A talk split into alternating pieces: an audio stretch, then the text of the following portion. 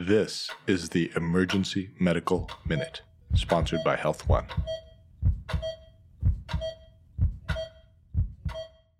Welcome back to the Emergency Medical Minute. We're privileged to have Adis Karic, clinical pharmacist, with us here today. This will be the first in a series of interactive podcasts between ourselves and Adis and his pharmacy crew. We think that it's such an important perspective. We interact with pharmacists in a variety of ways. Our listeners come from kind of across the spectrum. Some of us are fortunate, like we are here at Swedish, to have a pharmacist in-house twenty-four seven. And man, do they save my butt on a regular basis. Some of us have a pharmacist who is available by telephone consult, and some of us are out there without the benefit of a pharmacist at all. So I'm hopeful today to kind of touch on some rapid fire topics. They're clinically relevant for our folks. Adis has a great and diverse background in pharmacy across multiple parts of the hospital. Thanks for being here, Adis. Can you give us a little bit of background of what you're doing clinically, how you got here? Absolutely. First of all, thank you guys so much for having me. It's uh, really an honor. You know, it's podcasts like your guys' that actually just gave me the courage to kind of start my own and just provide some free open access education. So thanks for having me on. But yeah, my, my journey to um, emergency medicine pharmacy was uh, a little bit convoluted. I graduated pharmacy school in two thousand twelve, and then I just worked as a, basically what you would call a staff pharmacist at a hospital in Fargo, North Dakota, for about four years. And I always had interest in doing more kind of clinical duties, and working in the I C U was kind of fun. But the couple shifts that I would have in the I C U or in the E R at my first hospital, I just kind of realized that I didn't really know what I was doing, because at that time I didn't have any formal residency training. So after four years of working as a staff pharmacist at that hospital, I actually went back and completed a residency, did a first year residency in Minneapolis, Minnesota, and then went on to complete a second year focusing on critical care. And then after that, I kind of worked in the hospital in various settings. So surgical I C U, medical I C U, emergency room. And about a year ago, a full-time spot opened up in the E R. And that's actually currently where I'm working now. So I have a total of about eight years of experience and two years of residency, and just shy of two years in emergency medicine and critical care here. Perfect. Tell us a little bit about your clinical site where you're working now. Absolutely. Yeah. So I work in a pretty large level one trauma center in Saint Paul, which is, um, if you guys are familiar with the area, it's right next to Minneapolis. And we're a safety net hospital, have a fairly large I C U with at least fifty-five beds. We see a lot of admissions. Like I said, we have a surgical I C U, a medical I C U, a nationally recognized burn center, and a very well-run and, and a very nice E R. I know I'm kind of biased, but um, I think it's just a fantastic site. And I was really, really happy and, and really honored to be able to not only do two years of residency there, but also continue on and, and work there after residency. Perfect. How is it different from your initial site in Fargo? I've been to Fargo, full disclosure. Oh, yeah. Big fan. Big fan. Yeah, drove through on my way, driving out here to, to Denver. Love it. Beautiful. But I imagine it's a little bit of a different clinical setting to where, where you are now. Totally. Yeah. And I mean, you know, the pharmacist there and, and obviously like the medical system there is, is very advanced. And it, it's just, it was different for me personally, because like I said, at that time, you know, I, I didn't have a residency, and, and now pharmacy residencies are, are growing exponentially. And I think I never really got to experience the true clinical side of where I worked in Fargo at Sanford. But I know that they, I mean, they do a fantastic job. And I think I think just working in the inner city here in like a larger city that is Saint Paul is just totally different, as you can imagine, with just different patient populations. The traumas are different, and kind of the people that you're interacting and working with are pretty different than I would say what, what Fargo was, but both good in their own respects. Sure, sure. And you've now kind of seen a big swath of the spectrum of practice, and, and kudos to you for going back into residency. So I know you're a wealth of knowledge, you know, kind of in, in multiple settings, whether it's E D or, or crit care. I want to talk today just about kind of some of the most common things that you see E R docs or E R mid-levels ordering that you have to gently kind of change in the in the M A R, and, and maybe give a, a gentle reminder of, hey, that's, that's not quite how that's ordered, or that's not quite the indication for that drug. Uh, I know I'm guilty of this I, on a near daily basis. We've got some pharmacists here that we know each other not only by name, but by voice, and just, just by the phone number popping up, because I'm I'm constantly reaching out to them, or they're gently reminding me. Any any insights into that about what comes up to you off the top of your head? Yeah. And I think some of the biggest things that we see, and obviously we have an emergency medicine medical residency as well. So we spend a lot of time working with and educating the residents at my site. And I think, you know, one of the biggest things will just be antibiotics, and not only dosing, but which antibiotics to use in certain settings. What do the guidelines say? Are antibiotics even indicated in the scenario? And a lot of that will then veer off into, well, if you have an allergy to this antibiotic, which one can I use, which one can't I use? And I think starting simply, one of the first ones that we always get, and I kind of almost consider us a kind of like a much smaller I D service uh, on certain days in the E R, because I feel like, you know, ninety percent of the phone calls I make are, are regarding antibiotics and dosing. And so I think that's kind of a big one for us personally. Sure, absolutely. Any any classic kind of uh, overdosing, underdosing that you see that we can maybe pass on to our listeners? I've got some ideas, but yeah, yeah. I think the big one is just being super familiar with the new guidelines. I mean, especially community-acquired pneumonia, right? So, as I'm sure you're aware, the whole concept of a healthcare-associated pneumonia has kind of gone out the window. So we have a lot of patients that come in, for example, from nursing homes that have mild pneumonias that people want to put on, for example, vancomycin. Yep. Well, the new yep. guidelines say that really there is no increased risk of having these multi-drug resistant organisms if you're just living in a long-term care facility or a nursing home. Two biggest factors for developing these types of pneumonias with multi-drug resistant bacteria are actually being admitted in a hospital within the last three months and then also receiving I V antibiotics. So the first things I'll do is I'll kind of open up that patient's chart, and if they have been admitted to a hospital but have not received I V antibiotics, I just have the provider switch it to like a ceftriaxone and then azithromycin or doxycycline for that atypical coverage, which I think is just kind of going to be a really hard thing for people to catch on to. It is. It is. Because, you know, historically, you know, if the patient came from a nursing home or a long-term care facility, I mean, we kind of did vancomycin for all these people, and we're now seeing that that is totally unnecessary. Sure. And trying to, the pendulum swinging a little bit back towards antibiotic stewardship as opposed to empiric broad spectrum, you know, without much clinical benefit. Exactly. I mean, if the patient's in, in severe sepsis or septic shock, then, you know, obviously there's different clinical things that go into that decision, and maybe vancomycin is appropriate, but I'd say a large majority of the time, these are pretty stable patients that have mild pneumonias that definitely do not need such broad coverage. And I think the things that we learn from these patients being admitted from the E R and going up to the I C U is the pharmacist or the team up in the I C U will like immediately de-escalate those antibiotics. Right, right. so so we get a lot of slack. So sometimes they'll go up to the I C U and they'll say like, why did you guys give this patient vancomycin and Zosyn, you know, and down in the E R, like they're totally stable. And it's just one of those things. I mean, that obviously in the E R, we don't have the benefit of knowing the full history a or lot trajectory. Of the time. Sure. Or trajectory, exactly. So I always, you know, try to try to back up my E R colleagues for, for, for giving those broad spectrum agents every once in a while. But but sometimes we do get caught where we were like, yeah, we probably didn't need to go that broad. Oh, that is so true. I know I can I can personally attest to having done the same. But to your point, I mean, I think a lot of emergency physicians training, I mean, mine is relatively recent. I mean, I've graduated residency in the last five years. And right. it wasn't it, that was a that was a rule. That wasn't a suggestion. That was a rule, right? Yeah. And I think that's a major change in practice for us. Absolutely. When we do dose vanc, once and for all, what is the initial loading dose of vancomycin? So what we do at my site is we do twenty-five milligrams per kilo based off of an actual body weight, and we max that out at two grams. Yep. We do have a newer protocol that allows us to give up to twenty-five hundred milligrams, which I just have not done yet. I think most patients get a dose of about two grams, and, and that's kind of where we max it out at. Perfect. Perfect. That was asking for a friend. No, it's got to be twenty-five milligrams per kilo. I mean, that's what usually the loading doses that we see in my in my site. Yeah.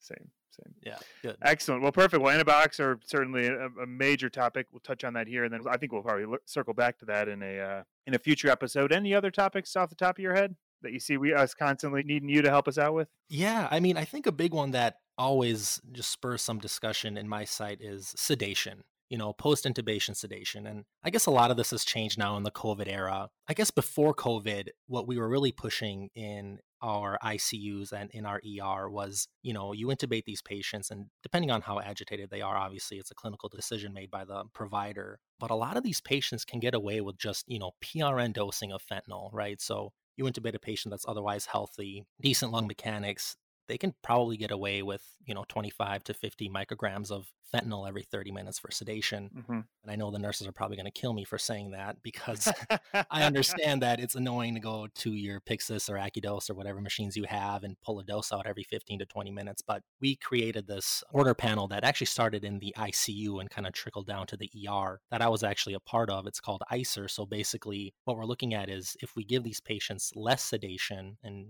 stick with P R N dosing versus continuous infusions? Can we get them out of the I C U quicker? Mm-hmm. Can we improve outcomes, which a lot of studies have already shown that we can? So I would say, you know, starting with P R N dosing of your dilaudid or your fentanyl in patients whom you think will tolerate it. But like I said, that's kind of changed now, right? In the COVID era, we don't want the nurses to go in and out of the rooms all the time. So that's right. We've been starting more continuous infusions in the E R, kind of as a rule. These patients get intubated and I'm putting in orders for a fentanyl or dilaudid drip almost right away. Mm-hmm.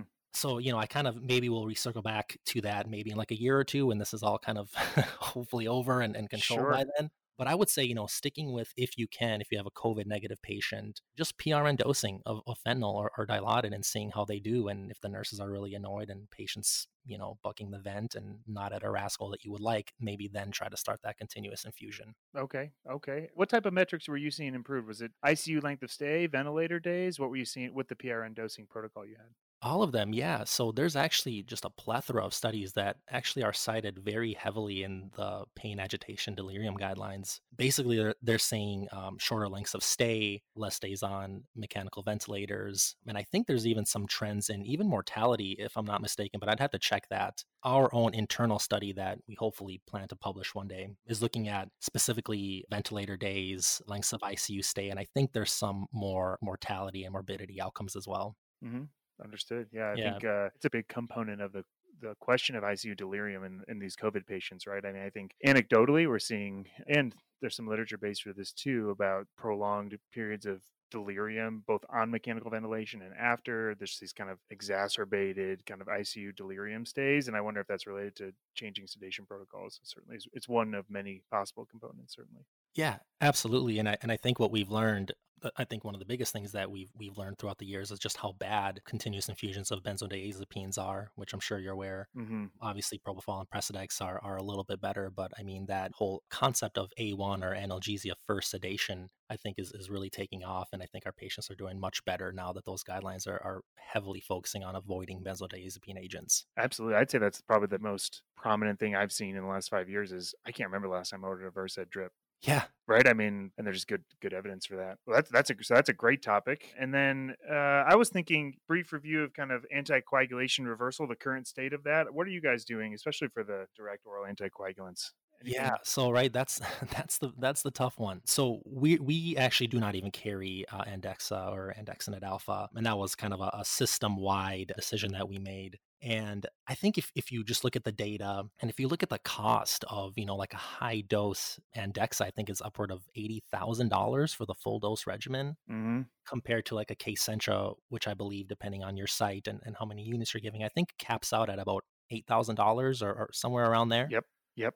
And the, the outcomes just aren't there yet. I mean, from what I know, and correct me if I'm wrong, but there's just that one study that looked at basically, it didn't really look at clinical outcomes. It just looked at control of bleeding and, and hemorrhage expansion and things like that. But they kind of weeded out the sickest patients. And I think it, just looking at the data that we have now, I, I think Kcentra is still the way to go. And I think, I'm sure you guys are familiar with the M C R I T blog. You know, they, they've posted a couple articles and a couple thoughts on that, which I agree with wholeheartedly. Yep. So I think now with the D O A Cs, I, I think Kcentra is the best option. I agree. That's our that's our facilities policy as well. We Good. did a, a joint journal club with ourselves, trauma I C U, medical I C U, and I think we all came to the same agreement. Yeah. Irrespective of indication, it just isn't, it isn't there yet. Exactly. It isn't there yet. And and I think that kind of segues us into another topic of just the Kcentra use in general. So I actually sit on a board that reviews every single Kcentra administration in the hospital. And then we get together with our E R colleagues, neurosurgeons and, and I C U colleagues, and we look at each case and try to figure out whether or not even Kcentra was indicated in that scenario. So the big ones that we've actually stopped using Kcentra for would be like operative oozing in the O R, which okay. I guess I didn't even know was a thing, but we were seeing a lot of a lot of people use it in the O R. We've almost... there may be one or two surgeons who listen to this podcast, so.